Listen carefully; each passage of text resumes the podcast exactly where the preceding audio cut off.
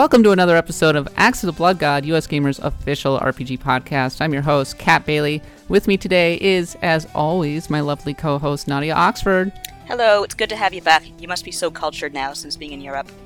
Uh, also with me today is USgamer's newest edition, who started, oh, it's about a week ago now, a week and a half ago, two weeks. Um, Caty McCarthy, who is our new reviews editor. Welcome aboard. Hi, thanks for having me. Welcome Yes. to the Axe of the Blood God, where blood spills daily. Yes, uh, yes. As always on this podcast, we talk about RPGs in all of their forms because we love the genre so very much, Western, Japanese. But Mm. um, I do know that you are a fan of The Witcher, uh, Witcher Three, right, Caty? Yeah, I'm a huge fan. It's probably one of my favorite games now. Like playing it a bunch, but you know, I always think I should wait a few years before I declare it as one of my favorite games ever. But I do really love Witcher Three. It's funny because uh, I think I was pretty down on The Witcher Three actually on this podcast. I think you were.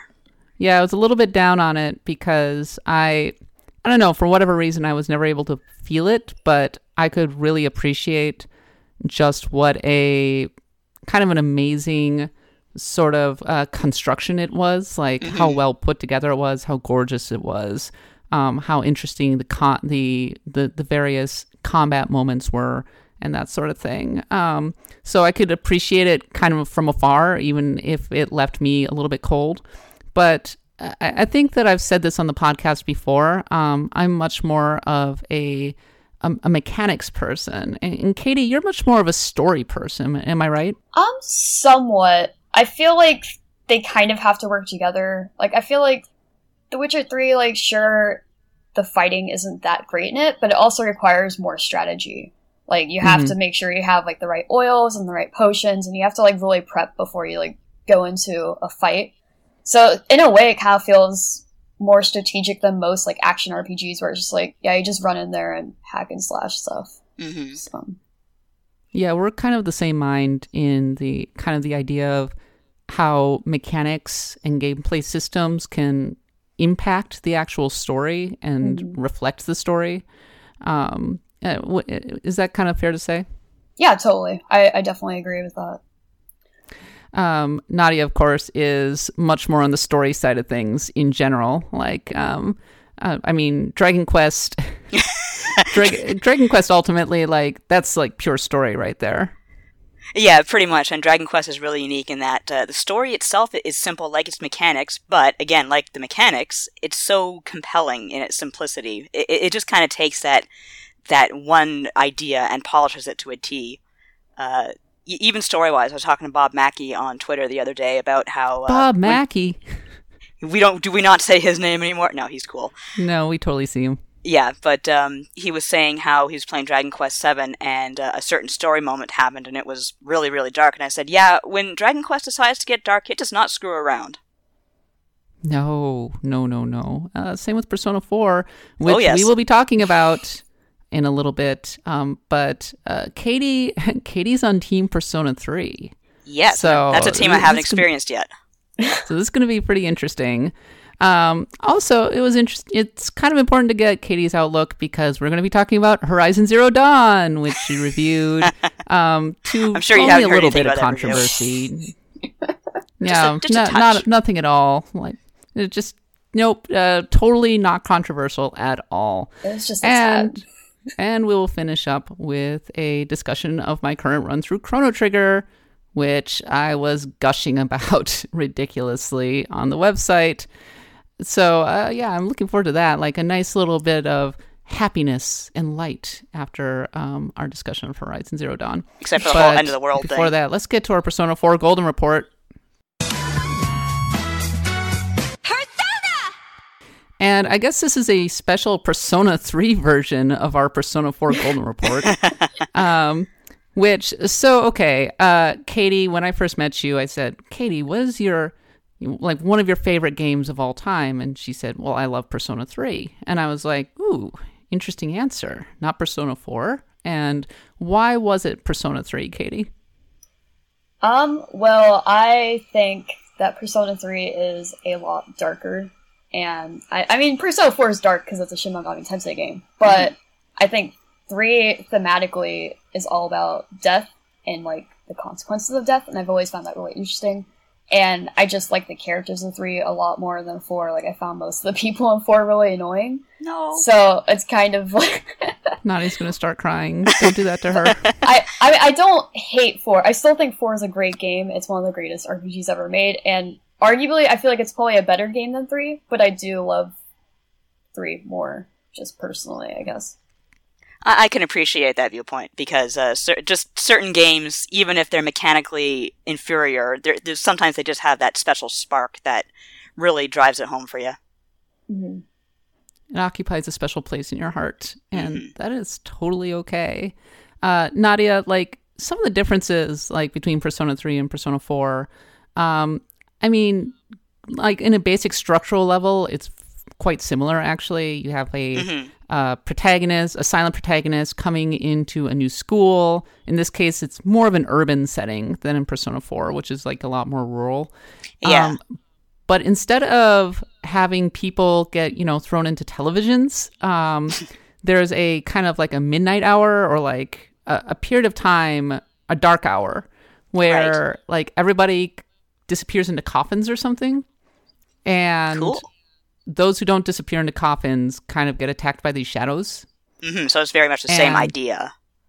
S- somewhat, yes. Um, but also, there's a tower called the Tartarus where the school should be. Right. And your goal is to get to the top of the Tartarus. And a lot of what is driving kind of the central mystery of Persona 3 is what is on the top of that tower? Right. So it's kind of like the same structure where you have that central mystery and uh, the game revolves around solving it.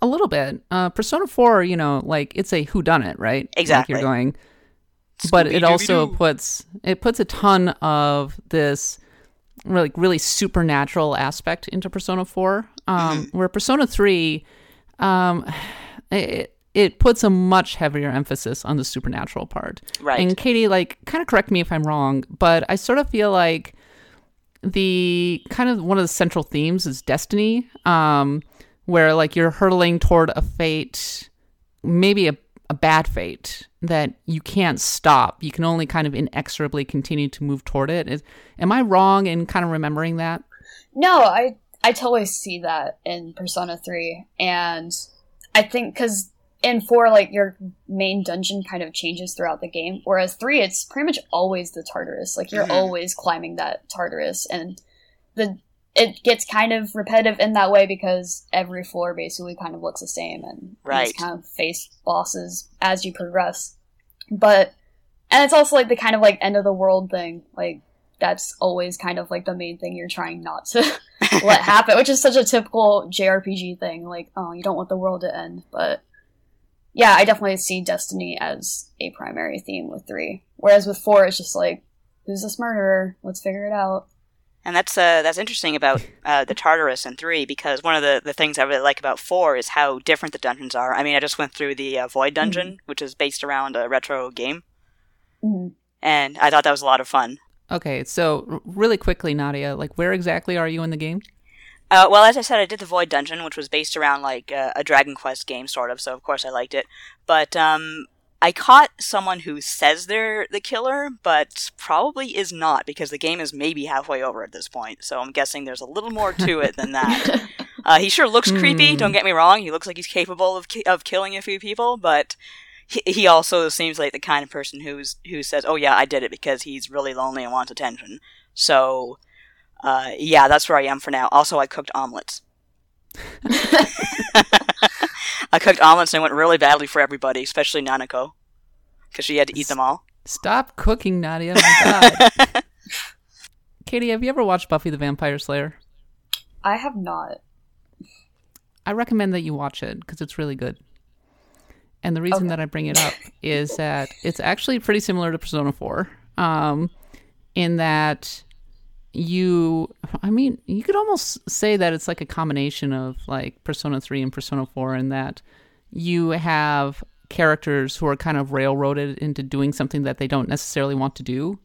Uh, in supernatural forces, uh, again, in the context of supernatural forces, which is kind of Persona 3 ish, um, but also puts a big um, focus on, you know, Persona 4, uh, sorry, uh, Buffy the Vampire Slayer is just mostly a metaphor for being in high school, right? Like, high school is hell. That is like the central thesis of Buffy the Vampire Slayer. And Persona 4 and Persona 3 are very similar in that regard, in that it is all about growing up. It's all about like the relationships that you make. Um, I think, in my opinion, maybe Persona 4 handles the latter aspect better. Um, uh, like I know that you were saying, Caty, that you didn't particularly like the the characters of Persona 4, but I, I suppose that um, I felt the bonds between all the different characters a lot more strongly than in Persona 3, where um, characters like um, uh, I, I can't remember who the main character is, the perfect girl who's like in charge of the student council and everything. Like they almost feel they don't feel like real people. They feel like kind of like anime characters. Mm-hmm. Like even more so than usual. Like you have the silver haired guy who's like kind of a boxer, and then you have the perfect student council president, and you have a dog, and you have a robot. And it's dog's like, okay. okay, yeah. I mean, this is it's like a fun cast, but it doesn't ring quite as true as Persona 4. Yeah, I I guess I, I can see that criticism, but I feel like that I can deflect that back onto four. Like Yukiko is just the atyp or like the typical shy. Hey, hey, don't talk, don't talk shit about my waifu here. I really don't like Yukiko. No, Aw. she's so And How sweet. can you not like Yukiko? She's great. She's just like I've seen her in so many like I've just seen that character so many times. I'm just bored of it. I don't know. Like there, there's diff- I really like Rise, and then like there's other there's other characters that I don't hate. I mean, I don't really like Teddy either. I find Teddy really annoying. So Hmm. I like I don't how know, it's fishy just he like- is. He's so Yeah. cute in his human form. yeah, he's super cute. I wish he was just that and not a bear, but you know, Oh, his name is Teddy. yeah, it's true. Uh, what speaks to you about the Persona 3 cast in particular, Caty? I I like how boring the main character is. He's just like a blank slate, and then or in Hmm. portable, or like you know, sh you can play as a girl, and then I I don't know. I just feel like the central trio of God, I can't remember any names right now, and this is terrible. but uh, Junpei Iori. yeah, yeah, I really like Junpei as like the annoying sidekick guy. Like I feel like he's Mhm. annoying in a good way where you don't hate him. He's just like very endearing. Whereas is it Yos- y- Yosuke? Yosuke. Yeah, I don't really like him. So it's kind of like maybe it's just like a bias of like not I don't know. It's just I've never I didn't feel like I grew really attached to 4 even though maybe they go through more as like a team as like, you know, they're like an investigation team. They're like trying to solve these crimes whereas in 3 it's like we're just climbing this tower. So it's like the build to that bond is probably more present in 4, but I think I just enjoy the social links of 3 more. Yeah, Persona 3 has a more of an apocalyptic feel to it as well. Um, Yeah. You were mentioning that you're always trying to save the world. And like, like the kind of the apocalypse has always been a kind of a central theme of Shin Megami Tensei, like going back to the very beginning of the series. So in that case, in in that sense, it's maybe a little more faithful to the kind of the core of the series, and like Persona Four kind of spins off in a different direction where the I mean, strictly speaking, the world is never the world is never in danger. To Yeah, recollection. It's mostly about Um, uh, Inaba. yeah, right. Like making sure that the the that the killer does not get away Mhm. with what they are doing. Um, so in that sense, I suppose like the stakes of Persona Three feel a lot greater. But uh, you know, there are like so many different. There's so many different stories about the apocalypse and like the end of the world and destiny and everything. Yeah. it's sort of refreshing to me uh, to have kind of a supernatural whodunit in Persona Four.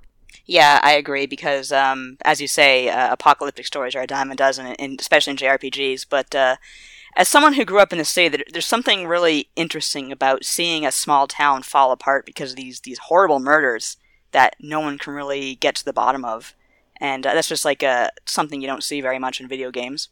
Yeah, and I think that it, it was a bit novel for me because I mean I lived in Japan, but I never like I never spent t- that much time in kind of a small town. hmm So it was a really different perspective uh, for me. Like I was like, oh, like it's not just like hanging out in Tokyo or whatever. Like here is a small town, and this is what like life there is kind of like. And uh, I, I think you really it does a really good job of conveying kind of the close knit community. Um, right. And how things like you know Junes can come in there and like And just totally de- upend yeah, everything. and just kind of destroy everyone's small businesses. Because I was talking to you in a previous episode about that. Uh, just I wasn't sure about what the situation was in Japan about like how big retail affects smaller retail, and so that was really that was really interesting for me. And the good news is you don't have to choose which game you play. You can play both of them.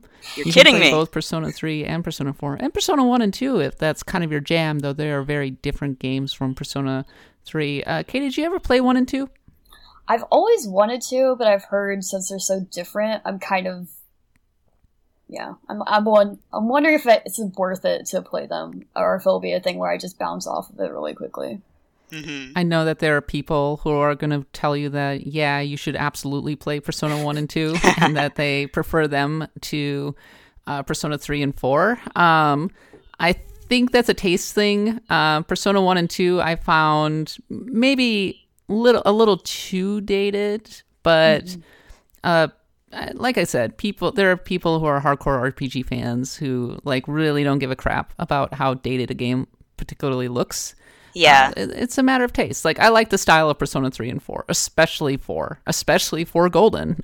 I mean, uh, Caty, you're um you're a designer. Like you can like kind of appreciate like how gorgeous Persona 4 Golden is from like a design standpoint, right? Yeah, totally. I think that's one of the reasons why I've always been drawn to the Persona series is there's like a design element there that's really not present in most like not just JRPGs but just like games in general. yeah, it's a very stylish game, very yeah, stylish it's series. super stylish. Like even even the menus have so much effort put into every single command. Exactly. Yeah. And that's like doubly the case with Persona 5. Like it almost Mhm. hurts how how gorgeous that game is. Like it's almost too much. Uh, I'm really interested to see how that bears up over the course of like 100 hours. Yeah. All these color choices. Why did you do this? Uh, Caty, like having played Persona 3, um which one do you recommend? Do you pref- would would you recommend FES or would you recommend Persona 3 Portable? That's such a hard thing. I I like how you have the option to play as a girl in portable, and Hmm. you have more agency over your characters. Because like in FES, it's like automated except for your character, which Mhm. is like a bad thing in my opinion. Uh, and four changes that obviously, and Yeah. then portable changes that too. But also, I feel like it's more visual novelty in a way. It's not you don't you're not like walking around the Mm. environments as much in portable, so you're kind of losing that aspect of it. And I feel like I don't know. Probably I'd probably recommend FES over portable, even though portable also has plus sides to it. But yeah, I I thought that I wouldn't care about losing the ability to actually walk around because in the end of the day, like you're still just kind of navigating a menu, right? Yeah. mhm. But I was surprised how disconnected it made me feel from the town yeah, totally.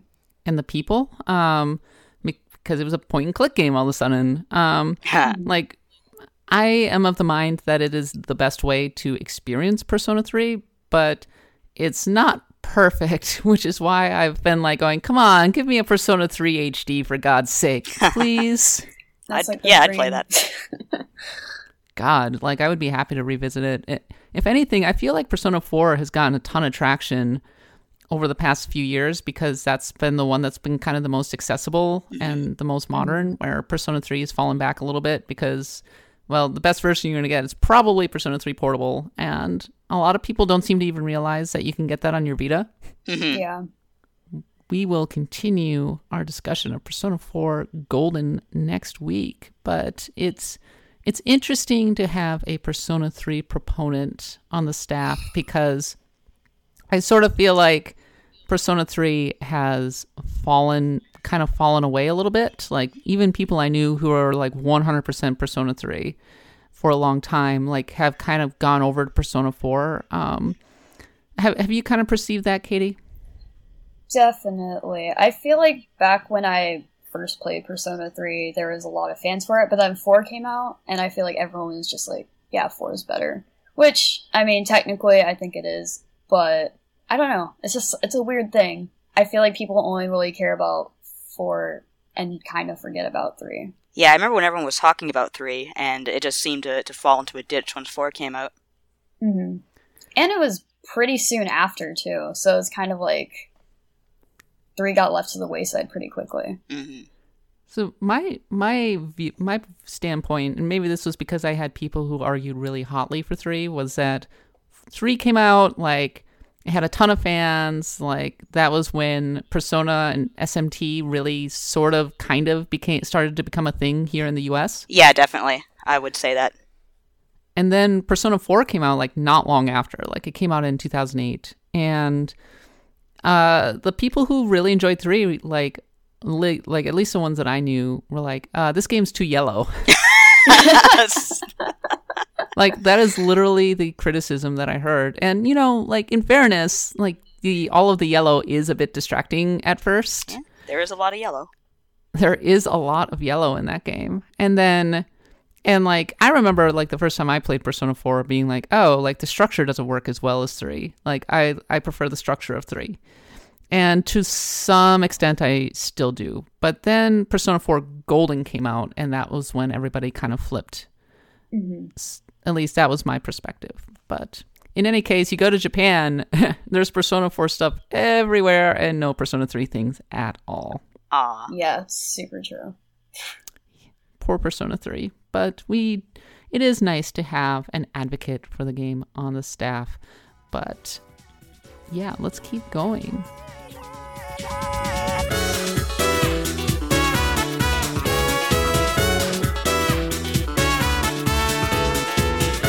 All right, let's get to the main topic. Uh, our Horizon Zero Dawn review. Um, as many people know, uh, Caty reviewed Horizon Zero Dawn, and she gave it a pretty low score. Um, so, one thing that I want to address is that USgamer has a five star system, and we do not take Metacritic into account when we are scoring our games.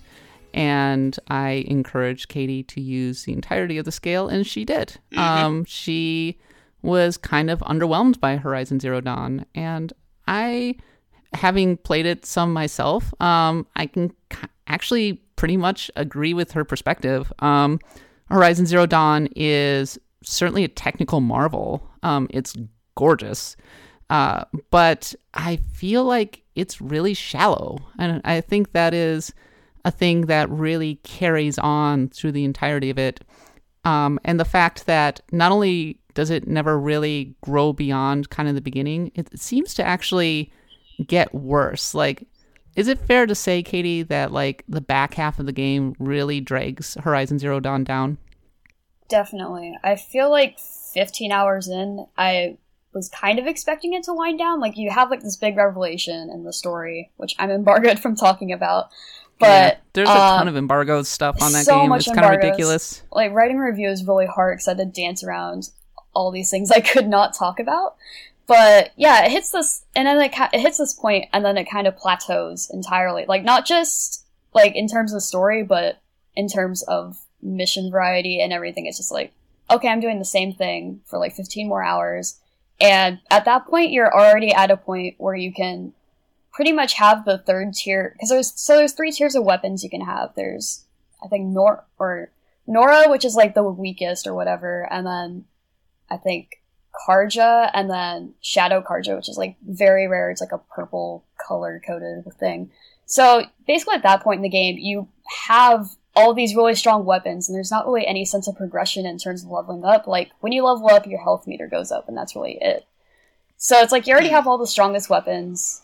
You're already at a point where you like think, okay, I'm as strong as I can be. I'm like very OP. Like I'm taking down things with like not a thought, and then you're just doing the same thing for 15 more hours, and it's a huge bummer. Yeah, there were a lot of people who were like, "Well, why aren't you talking more about the like the actual kind of strategy to it?" And like initially, there is strategy, right? Like I, I- I suppose there's a bit where like you're using traps to take down enemies, but mm. it feels like that really falls way into the back half of the game where like you're able to like really just kind of roll things um, without like much problem and you no longer have to even really use any of the tactics that are actually available to you. Yeah like i so there's pretty much two weapons i use throughout the whole game. There's like a trip caster which is like you set a trip mine basically where if a enemy's running towards you you just shoot that really quick and it will trip over it and then its weaknesses will get exposed and one of the first abilities I maxed out was this like you zoom in and like time slows down a bit, so it's kind of like a slow zoom. And then you can max that out so you have like a few seconds, like a pretty long time to be able to like fling arrows at people or uh, things and robots.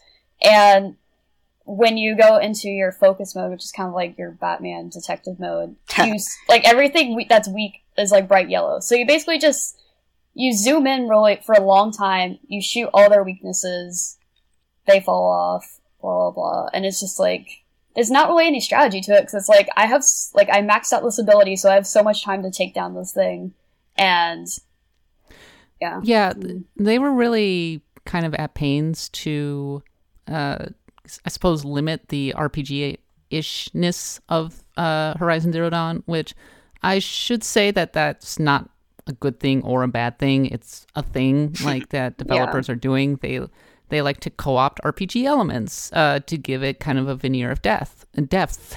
Um, but in the case of Horizon Zero Dawn, it's like, oh yeah, you have like loot and it's different colors. Um, you have skill trees ish. Um, you but like we really go out of our way to like, for example, hide the stats. Oh, really? Um, make them like really like you can kind of see stats a little bit. I think there's a elemental aspect to the game. Am I right, Katie?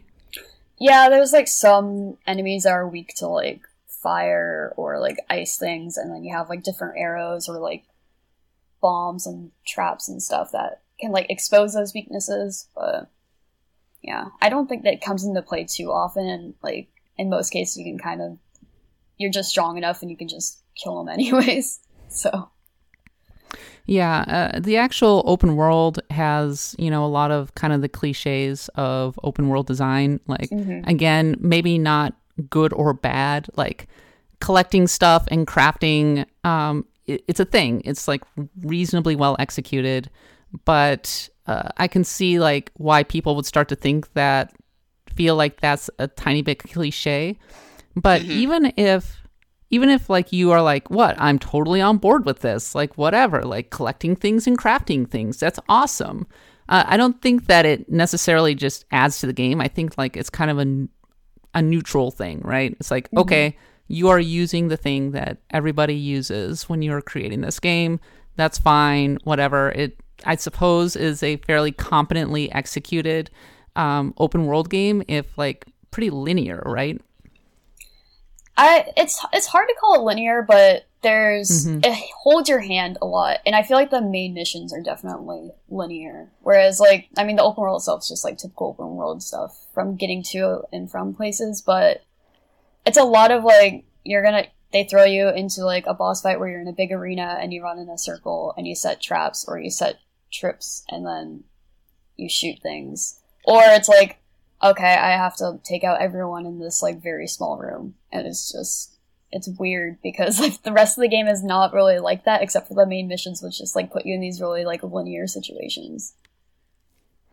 Let's talk really interest really quickly about a thing that I found really interesting about your review, um, which was kind of the motivation of the main character, and you were of the opinion that they did not do a great job of figuring out what the motivations of uh, Aloy should actually be, um, and that that kind of comes into play in the side quests in the respect of you're trying to figure out like why exactly she would be taking on these side quests outside of well it's a video game so i guess she should be doing that. Yeah it I've mentioned this like in I think a hyperlink because I don't want to like I I've always hesitant to like straight up call out another game in my review because like I don't think it's really fair to compare it to another game. But Horizon was reminding me so much of things The Witcher Three was doing really well, which is it creates a purpose for the reason why you're doing all these side missions. It's like you're technically you're a witcher, you're doing a job still, and Aloy's on this big quest to like find these the answers. I'm trying to speak very vaguely, just like trying to find the answers to like things, and it just didn't make. There's not really a reason for her to go helping out all these random people, especially because she was so bitter from her childhood, which is established in like the first hour of like she was like alienated as a kid, like literally a kid, and people are really terrible to her because she was like quote unquote an outcast. But things happen, and then she gets over it for no reason, except for like a few instances where she randomly gets really angry again, and it's just really weird. I'm like, uh, where was this the whole game? Like, you've been totally fine, but now you're mad again. Yeah. It's like really weird.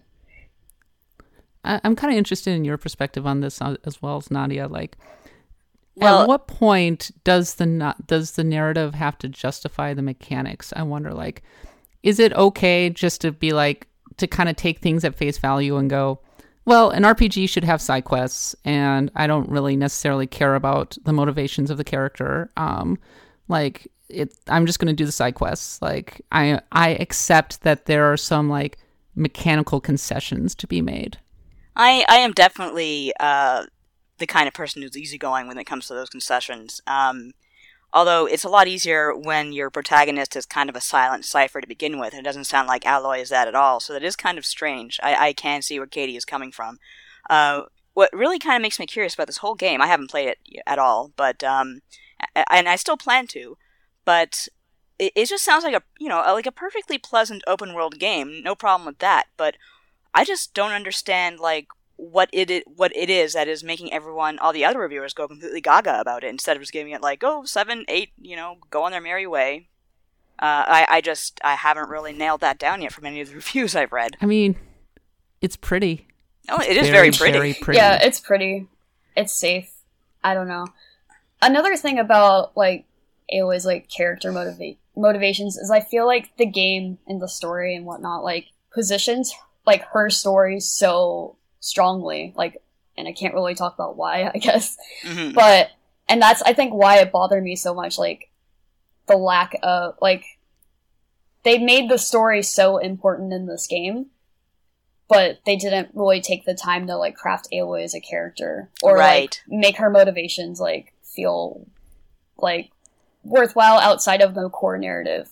So, yeah, because it's like if you have Link or the Dragonborn, it's just like you know you got to save the world, and it's like okay, I can accept that. But if you yeah, have, exactly, if you have a character who's supposed to be developed and have motivations and have you know, as you say, things she's irritated about because the way she was treated as a child, th- that's a little different. You have to really kind of follow up on that.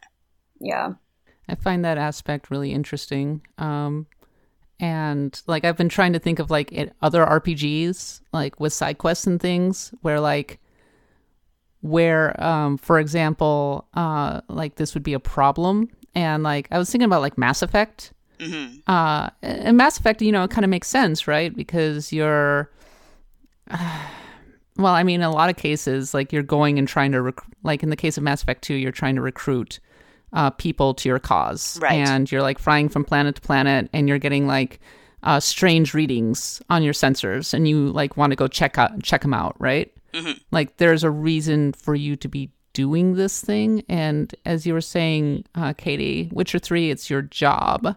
Yeah. So I've never actually like given some thought about like the motivations for taking on side quests. And I'm really interested to go back to like some other RPGs and think about like how mechanical like a construct that actually is that you're like suddenly taking on random jobs for people.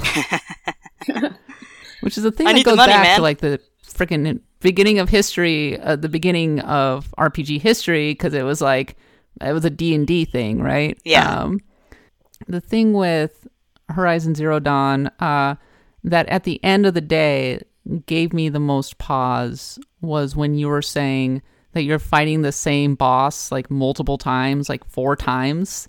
And yeah. I was just like, oh God, no, not that. oh God, it's the worst thing it's so it's so bad. It's like the same. It's just, just this really big machine, and every time you face it, there's something new. It's like, oh no, it walks this time. oh no, Look it's out. like Yeah, it's like, okay. yeah, that was pretty. I have to say that was pretty terrible in Skyward Sword when you had to fight that big stupid brown thing like 50 times. It was awful. Oh no, that thing again. Ah, God, you're giving me PTSD now. flashbacks, flashbacks. I, I think that Horizon Zero Dawn might have this a typical problem that you see in a lot of like these big AAA kind of epics, hmm in that it starts out fairly well, um, but then towards the back half of the game, you start to see a lot of padding. Hmm because they're like, well, let, let's be honest, like these really big development teams, like they only have a certain amount of time to craft like this incre- all of these incredible assets and everything. And it's really tough to just like carry things forward through 30 hours or more of like this beautiful game. Right. And at some point you got to wrap it up, right? And so you that is why you often see like a lot of AAA games kind of eh, not having the best endings. And when they do have a really good like finale, it's almost a uh, like almost a surprise. Um, one of the things that like s- that that makes that's what kind of makes Witcher 3 stand out, right? Like that it is so consistent in its quality over the course of such a long time. Mhm. Horizon Zero Dawn has, well, frankly, like what Caty was saying, like it plays it really, really safe. And Mhm. like the people I was talking to, like it, people are going, yeah, I think Sony is going to be like really in for a surprise, like with how this comes out. Like, um, I, I'd say it's a solid eight out of ten in terms of like maybe like it's a very safe open world game, but then like people are like really outsized in their praise. I, I, I was surprised. I was pretty pretty surprised um, with how glowing the reviews were. So Horizon Zero Dawn, everybody. Um, Let's give it a round of that applause. Caty was like, eh, "It's not really an RPG. Do we have to talk about this?" it really is hardly an RPG. So, take uh, that. like you were saying, it's kind of like Far. Cry, but maybe without the really interesting freedom that afforded by Far Cry. Um, like some people were comparing it to like a Ubisoft game, kind of, kind of Assassin's Creed-ish. Uh, it, it, I- feel like maybe it pulls down all of the a lot of the tropes that we've come to see in your fairly standard uh, AAA uh, open world action game. Um, Mhm. I think the thing that initially attracted me the most was it had robot dinosaurs. Like that was the most interesting. thing Yeah, and that's a pretty it. big selling point, I have to say. Yeah. Um, and I was like, well, I mean, it's fairly fun to play uh, to fight against these things. Um, which is why like it was a drag to me to find out that the enemy variety kind of ran out um later in the game and that the encounters become a lot more repetitive and a lot less interesting and that the tactics fall away and that you're able to like basically roll through so much. And i'm like oh Yeah. really? Oh man. Like so i was hoping for a much more tactically interesting game or just an interesting game in general like from a mechanical standpoint than what we ultimately got. And i guess my like my impression of a game that like is gorgeous but ultimately kind of shallow like is going to bear up but uh caty thanks for weathering the storm Yes. Thank you Um, for enduring all that. but uh, caty mccarthy we can read more of your work over on USgamer and uh, i would recommend people check out your uh, little bit that you wrote like on the first couple days that you were there about yakuza zero and food yeah, I really enjoyed writing that because I was playing Yakuza Zero before I got this job, and I hadn't been able to write about it. So I'm glad I got the opportunity to. everybody seems to love Yakuza Zero because uh, there's so many gifs out there now of uh, of the main character like just throwing people through windows or like just generally being crazy. Uh, it's actually pretty amazing. Yeah, I haven't been able to play it myself, but I've watched my husband play it a bit. We haven't talked about it on the podcast, so like, r- give me give us your 30 second recommendation of Yakuza Zero. Um, it's really good. It's like nothing else I've ever played. I played a bit of five, but I like zero a lot more because this is a game that like really acknowledges how weird side missions can be Mhm. and makes them worthwhile and really fun and all really unique and varied. And the main story, the core story and drama is really good and it gets pretty crazy. And that's my recommendation, I guess. All right then. Caty McCarthy. We will talk to you later. All right. See ya.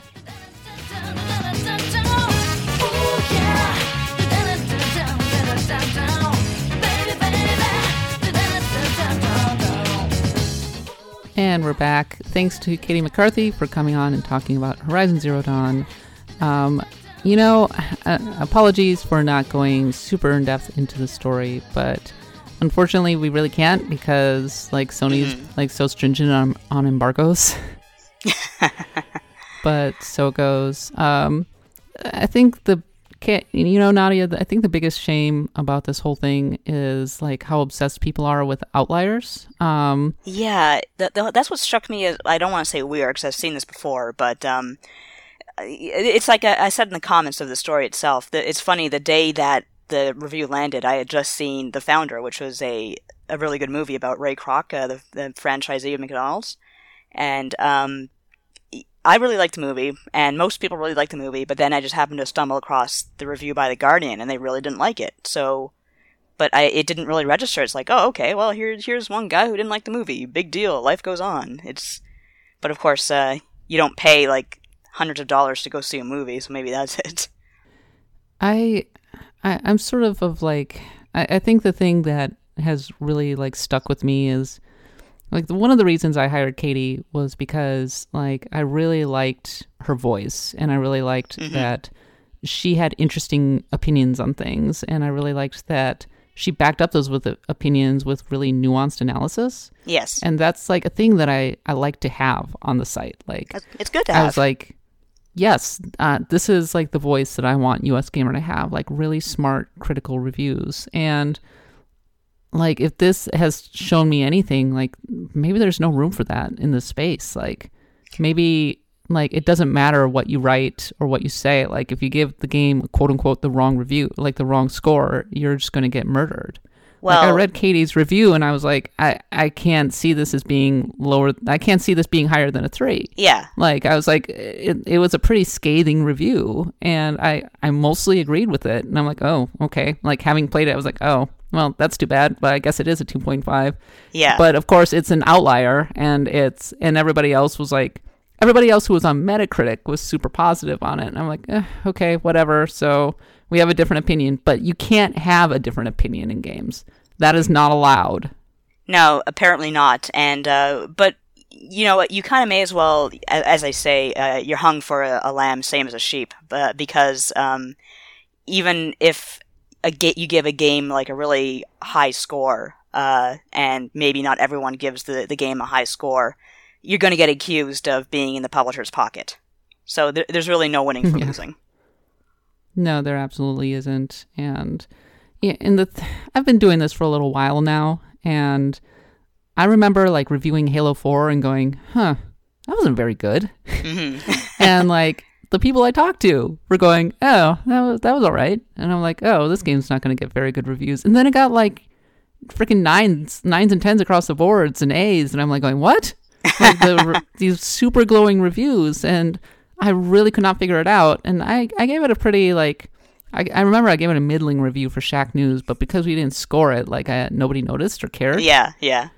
and like in and now in hindsight all the fanboys are like oh halo 4 meh, eh, don't like it um same same goes for like skyward sword like i i really am not looking forward to uh any zelda review ever Mhm. because there's literally no way that you can give it lower than a like a 4.5 because like if you do like here come here come the trolls. Like here they're, they're kicking down your door. I gave i gave skyward sword like a four out of five on gamepro hmm and oh my god i Oh, you would have thought i had killed like somebody's like newborn child and, even my like my friend back in minnesota goes well, you can't give a zelda game like a b come on it's zelda Well, look at uh, Jeff Gerstmann's 8.8 still lives in infamy. 8.8 8 was- point freaking That was eight. for Twilight Princess, if I'm not mistaken. To this day, I still say to my husband, 8.8, never forget. 8.8 was too high. I like Twilight Princess. And you I- know what? Hey, you know what? I like Twilight Princess. 8 out of 10 is a good score. Yeah, 8 out of 10 is a great score. Um, I think 8.8 is pretty suitable. I think it goes to show that review scores don't mean anything anymore because they've been so inflated. Mhm. Uh, like people just aren't willing to use the entirety of the review scale uh, because the mindset is Metacritic. Metacritic has set the score, and like for as much as people complain about the so-called seven to ten, like if you go outside of that, uh, You'll get people- death threats. Yeah, you get death threats. Actual death People threats. lose their mind. Um, th- I'm not gonna lie. This has been a really disheartening experience for me. Um, I, I don't know, like it. I've always known that this is like the case with gamers, but man, did it really drive it home. So It, well, it was also kind of a perfect storm because, as you say, it was a Yeah. console exclusive, and everyone said this game is great, and Kay said, "Eh, it's not that great," and so it was like you know, Stone the heretic, the heretic, you know. Biggest console exclusive of a generation. Like I feel like everybody was rooting for it to succeed, and I think it's Mhm. going to succeed. It's going to sell a, like gangbusters. It's going to get a sequel. I mean, what do you, what do people want? It's it's gorgeous. That is kind of it. What do people want? Uh, one thing I remember from actually when I used to read GamePro uh, is uh, Mega Man X4 for the PlayStation got like almost a perfect score, and then someone else reviewed the game for Saturn and gave it like barely above average and said this is like you know. And to be fair, the review was bad because he was like, "Why do we need 2D games in this 3D world?" Blah blah blah blah blah, and it was you know just kind of a, a crappy opinion. But the point is, it made me realize, okay, different reviewers are going to have different opinions on things, and, and that's okay. Like people were saying, oh, how come you gave Double Dragon 4 a 3 and he gave this a 2.5? And it's like, you can't really stack them up the same way, people. So it goes. Um, I think the the right solution is get ri- rid of review scores. I, I won't wait for them, put it that way. If we're not mature enough to handle numbers, then, uh, okay, we're not going to work with numbers anymore. Uh, I don't know. I, I, I think I just want the discourse to stop getting lost um, over a arbitrary number. Yeah, like, yeah. Which, let's be honest, it's a really arbitrary number. hmm hmm It's, it's really hard to, to quantify things like games. It is. But let's talk about something a little happier, Nadia. Know, let's talk about a 10 out of 10 game called Chrono Trigger, Yeah. and that deserves Yeah. every 10 out of 10. Yeah. Wow, Nadia. Wow. um, I have a cat who is rubbing against my microphone at the moment. Um, Hello, Hamish. he is very excited too. Uh, so okay, so I started playing Chrono Trigger. I, I, I've been in Europe the past couple weeks. Um, I started playing Chrono Trigger as I promised in a previous episode, and I am legitimately shocked how good it is. Like, Yep. I mean, okay, it's one thing to like hear all the outsized praise for it. Um, all of the people are like, "Oh, this game is incredible." Yeah, that's fine and all, right? And, Like Mhm. you hear that about a lot of games. Um, Mhm. People say that about Ocarina of Time all the dang time. And it's a, don't get me wrong, it's a brilliant game. Um, probably the best N64 game. Uh, probably deserves to be in the top 25 games of all time. But like in some respects, I'm like going, Oh, I was gonna say, uh, Ocarina of Time. I don't think I'd. I I don't really have any huge desire to go back to it, but Chrono Hmm. Trigger, I still pick up once in a while to, and play through it. Yeah, that's my point. Is like Ocarina of Time, like okay, yeah, but this game really feels like it came from 1990, uh, whatever year it came out, 98. Uh, 98. Where Chrono Trigger, how well crafted it is. It's very how, timeless. How gorgeous it is. How good the soundtrack is. Oh, it's how fantastic. good, how good the battle system is. Like hmm outside of some like very minor pacing issues, this game really doesn't have many weaknesses. No. Although uh, when I talking about fanboyism again, uh, when I was in part of that B that BBS I talked about, um, there were arguments over like how terrible it was next to Final Fantasy VI, which was a stupid, stupid argument. And looking back on it, I just want to hit myself for even reading that. Um, I think both Final Fantasy VI and Chrono Trigger are really amazing games that you Oh, should absolutely. play and enjoy. I think Chrono Trigger is better, I've at I've least had so that. far. Yeah, I've had that debate with myself before, and uh, I think I would just barely have to give the edge to Chrono Trigger because even though it does have pacing issues, I think Six's pacing issues are a little more problematic. But the thing is, the pacing issues aren't that bad. Like I'm playing Yeah. through them right now. Um, the future was, eh, I, I, I think that's been my least favorite part of the game so far. But like, well, that's been I- stuck before. But people were also complaining about um, the whole Masamune quest for Frog. I never found that too bad. I didn't find it bad at all. Like the whole uh, the the quest to like reforge the blade and get Frog out of his funk was like like that was no problem at all because like the the actual elements of the quest were really interesting. Mm-hmm. And like one of the things that I'm sorry I didn't get to during the Horizon Zero Dawn discussion with Caty was um, Horizon Zero Dawn has like is, is very fetch questy in the way that it handles things. Um, that's what she was kind of referring to when she called Aloy like everybody's hunting cat. Yeah. Where like in Witcher Three, like the side quests are beautifully realized and really like really interesting and kind of tell their own stories in their own way, right? Mm-hmm. Uh, same with Chrono Trigger. Um, Yeah. like even though I'm spending a lot of time going through and looking for like uh, a piece of rock, like I'm going Yeah. back to 65 million BC and like fighting these like reptiles who have like stolen the rock and everything. And this was part of the main quest. But my point is, is that this could have been a lot more boring. Exactly. And it's not just a matter of fetching the, the rock from these lizard, lizard people. You learn how they have this struggle for survival going on between mammals and reptiles. And even though, okay, we know how it's going to work out ultimately, it, it's still really interesting to follow.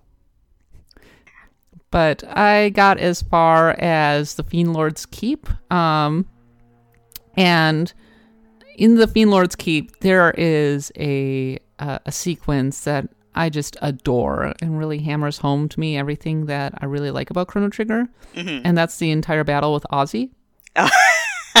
I'll tell you, when I fought Ozzy as a kid, I kept attacking his shield like an idiot. I didn't realize you had to like attack the, the winches to, to get him to fall down his own trap. Yeah, he's totally like, uh, you're attacking the wrong one, man. But idiot. the whole point is, it's like the boss battle is actually like the entire sequence where he's like setting off traps and like trying to stop you, hmm and that would not have worked. Uh, it wouldn't have really worked in like a traditional turn-based RPG like Final Fantasy VI with random encounters. For Yeah, one you're right. For one thing, it would have been a pain in the ass to Mm-hmm. keep getting thrown down to the bottom of a pit. I mean, Oh, it was yeah. kind of annoying anyway, but it would have been even worse if it had been random encounters. hmm Exactly. Uh, But at the same time, like having enemies actually on the screen, which by the way, the sprites in that game are so good. Aren't they awesome? Uh, like I was saying, games like uh, Chrono Trigger and Suikoden make me kind of really depressed how you will never see sprites like that ever again. Ah, that's not true. Um, there's some amazing sprites in Shovel Knight. You got a point there. Okay, I, I will concede to that. But just in general, that sort of gritty uh, jaggedness that's beautiful in its primitiveness, you don't really get that so much anymore, My cat has some very strong opinions on this front. as he should. uh, Yeah, so like having that stuff on the screen is really like it it, it just works and it makes the encounters like feel a lot more seamless. It, it kind of has the best of both worlds in terms of having enemies on the screen, but also having um, a traditional turn-based battle system, and I, I think it's great. Yeah, it is. Um, actually, have you defeated Magus yet? I have defeated Magus, yes. So, um, one thing I really like about his keep is just that real uh, meshing of. It, it's really creepy. I mean, you do have that bit with Ozzy, which is hilarious, but it's just such a one of the most atmospheric dungeons I've ever been in an RPG, especially when you're like doing the final descent I- down to. I totally to, uh, agree. Yeah, down to Magus himself, and just like how the Mhm. music cues up as you're about to fight him. I Mhm. It's still, I'd still just love to go back and, and listen to that theme. Holy crap, The music is really, really, really, really good. Um, it is. I was hanging out with a friend yesterday and singing Chrono Trigger's praises, and he's like, Mitsuda's better than Uematsu. That's a really like- controversial opinion, but I can't really argue too hard against it. Uh, I, but you were talking about how atmospheric the Fiend Lord's Keep is. Like the first time you Mhm. roll up to the, the door and look up at the, look up the tower. Yeah, and the dragons It's- there. Yeah, no, that's really cool. Like, and I remember like looking at stuff like it, that in magazines and things, and just being kind of blown away by like the Yeah. scale of it compared to what was possible in like the NES. Like, it's such a rich piece of artwork. It is, and it was actually uh, not to say Final Fantasy VI was a bad-looking game by any means, but that was the first game that made me realize JRPGs did not have to compromise visuals for for gameplay. Absolutely not. Um, I would even go as far as to say that it is one of the best looking games on the Super Nintendo, Mm, and absolutely. really, really brings forth everything that is great about that platform. Yes. By by 1995, there were a lot of developers like it, it was actually pretty annoying. Like in their quest for like quote unquote more realistic graphics, you were things like seeing things like digitization, which was terrible. oh God, yeah. Yes. You had um, the 2.5D perspective of Donkey Kong. Uh, you had a lot of developers using like this really annoying like heavy guitar riffs um, with the SNES sound chip that often sounded Mega Man terrible. X3 was the worst for that. Oh my God. Yeah, exactly. And Chrono Trigger does not fall into any of those traps. And meanwhile, No. uses all of the Super Nintendo's uh, various tricks, like the especially the now that I'm at a certain point, like the battle system, like a lot of the attacks just look great. Oh They do, don't they? Like the spells and the text, especially when you get into the triple text. Holy crap, they're gorgeous. Oh, um, I'm looking forward to it. It's actually funny. I, I have a certain degree of uh, what's it called, Synth- synthesia, synthesasia, where you kind of associate things with colors and sound. Oh, um, you have that. I do, and when I think Chrono Trigger, I just instantly get this in my head that this this rich blue and this like golden, just this rich blue and golden melding, and a little bit of red. I guess that represents Chrono's hair or something like that. But it's just a really pleasant thought to just think back on that game, and few, very, very few games do that for me. Yeah, the colors in that game are extremely rich. Though I'm sad because I'm playing it on my my DS, Mm-hmm. and the upscaling is not doing that game a lot of favors, and it's kind of making Yeah. me wish that I were playing it on um, like a traditional Super Nintendo right now. Yeah, does that? I was actually going to ask you. Does the DS version does that have the new translation? Um, not to say it's bad, just My understanding is that they have tweaked, at least tweaked the translation a bit. yeah. Because I noticed you're calling it calling it the Fiend Lord's Keep, and it's like that's not really what I call it. I call it Magus's Castle.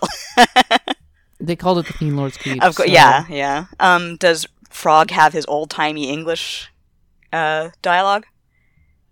Not to, not that I recall. Like, I, I don't think it's like super over the top like um, Dragon Quests. Yeah, because that's how he talked in uh, the original translation. There was like from day one, as soon as people realized that they can go on the internet and get angry about translations, there was a lot of debate back and forth about whether or not Woolsey did the right thing with Frog. I I like his like really old medieval sort of dialect. He has like some pretty good lines out of it. I'm fine with it. Be- uh, I would be fine with it. I don't think that's the case in this one at all. hmm Um, I would be fine with it because one of the things that I like about Chrono Trigger the most is this sense of I, I love that you have people in your party come from all different times. Mm-hmm. Exactly. So I love that you have you know your like your robot from the future and like your Stone Age lady and you have well like a fairy tale frog like warrior knight who's been turned into a frog or something. That actually reminds me. Have you have you ever read Clan of the Cave Bear? no So you don't know about Ayla's uh her namesake then, do you? no Uh, there's a I can't remember the name of the author, but Clan of the Cave Bear. It's like a whole series about a cave woman named Ayla. So that's Oh. where she comes from. Uh, Oh, they're I didn't know actually the the first book I'm thinking of, Clan of the Cave Bear, is fantastic. You should read it sometime if you have a chance. Uh, the rest of them are mostly um, porn. I don't want to say outright porn, but they're very much the the sort of like erotica you find in your mother's bookshelf, and you pick it up and you read it like, whoa, I shouldn't be reading this. But it was actually it's funny because uh, my mom was watching me play uh, the game one day, and she's like, "What? Why did they name her Ayla?" It's like, wait a minute, I know that. So that was kind of Hmm. funny. I don't know like how much more I can like sit here and go, "Yep, Chrono Trigger's amazing." Well, Uh, it, it's funny because I'm actually that looking- has been known since 1995. well, you haven't even gotten to God the, the best parts of the game, as far as I'm concerned. As far as many people are concerned, like God's Zeal and and the Ocean Palace, and I'm really looking forward to. It. This is kind of like my Persona 4 report for for me. Hmm. I want to hear all about your Chrono Trigger adventures. Unfortunately, it'll probably be a little shorter. It's not a very long game, uh, but I don't know if you want to go for all the endings. You should. I'm fine with that. I am fine with it being not that long because, well, 1st of Mhm. all, uh, I have a whole mess of games coming up, including Zelda, um, as well as, uh, well, Persona 5 is coming Yeah, up not before coming. too long, and I have a few others. So I'm kind of glad that I'm not going to be like roped into playing this game for a very, very long time. Yeah, Um, and uh, New Game Plus really makes it easy to go through the games and get all the endings. It, it won't take you too long.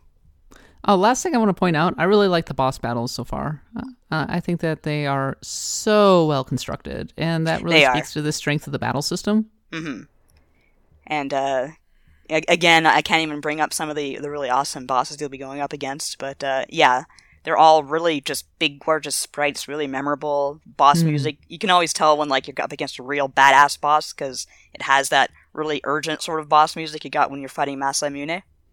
Mm-hmm. Well, I mean, in, initially it seems like it's not going to be that deep, but then stuff like when you're fighting Magus, um, and he, uh, toward the end of the battle, he starts charging up to Yes. use like his super duper attack, Yeah, and like that is your moment when he's charging up to because like his defenses fall to like go all in with all of your attacks, but you also have to be aware that you're going to have to heal and like fast. yeah, and it's not like he stops attacking you; he still goes after you when he's charging up. And he he does the barrier changes too. he does the barrier changes, which is like super tricky because like I was waiting for see I was using frog, um Marla? Mar- Marl? I, I don't know. M A R L E. Her name's Um, Princess Nadia. Princess Nadia. Okay Princess Nadia um and the main character um whom I named Cat and like so as a result like I had um see Frog and Princess Nadia have a really strong um water and ice attack Yeah, that will they- like like fry most of the screen. So I was like leaning on that really heavily Mm-hmm. um for quite a while. But then when I was fighting the boss like there was a point like I was waiting patiently for the barrier for Magus's barrier to turn to water so that I could do a substantial amount of damage. Um so that that aspect was really tricky was um waiting for the right barrier to show up and then um like basically like going nope not the right one. Switch switch. But every time you switched it like he would do a pretty nasty attack.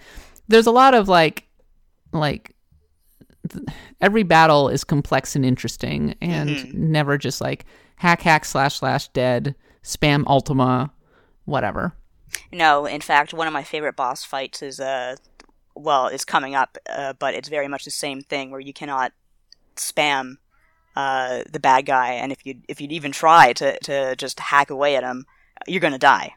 Hmm. There's there's nothing to it. But uh, yeah, you're in for some good times. I am in for some good times i'm totally going to play some more You should. and maybe I'll write some more about it on the site. Even though, like, um, oh, like our, I, I like that our, I like that this is basically catnip for a community. Yeah, yeah. Uh, there's a reason you can understand now why people love talking about Chrono Trigger all these years later. Um, it's just such a perfect. I think the team was perfect too, just like Toriyama, Sakaguchi. It is just wonderful.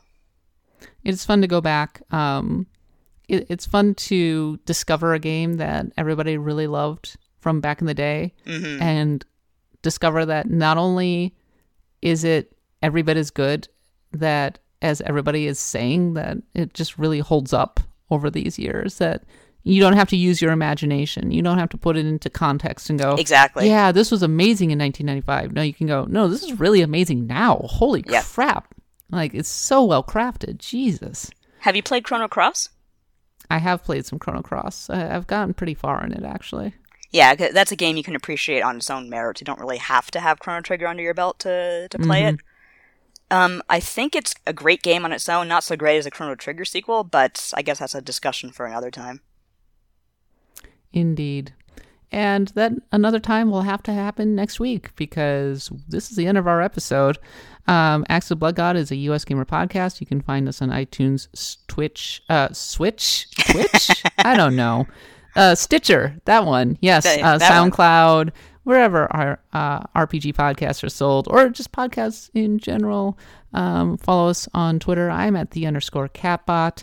Uh, Nadia is at Nadia Oxford, and Caty is at Y U M E uh, Caty. You make Caty. I think that might be it. I but think you should go follow her and be nice to her because, um, yeah, that like all of the She's had a rough Twitter-trolling, week. Bad, bad, bad, bad gamers. Bad. Naughty, naughty, um, naughty.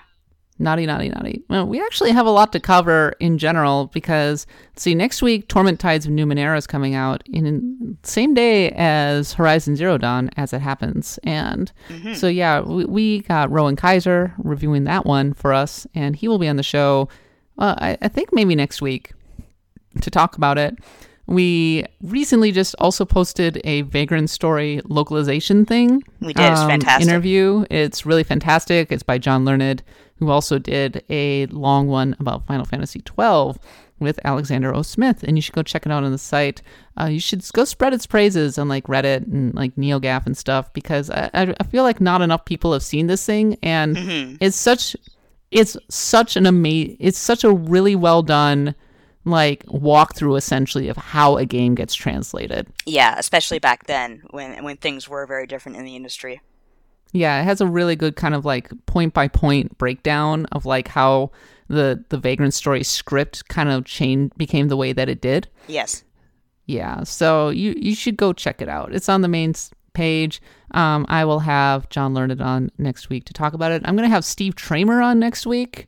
It's gonna end up being like a triple length episode. Wow, guest heavy.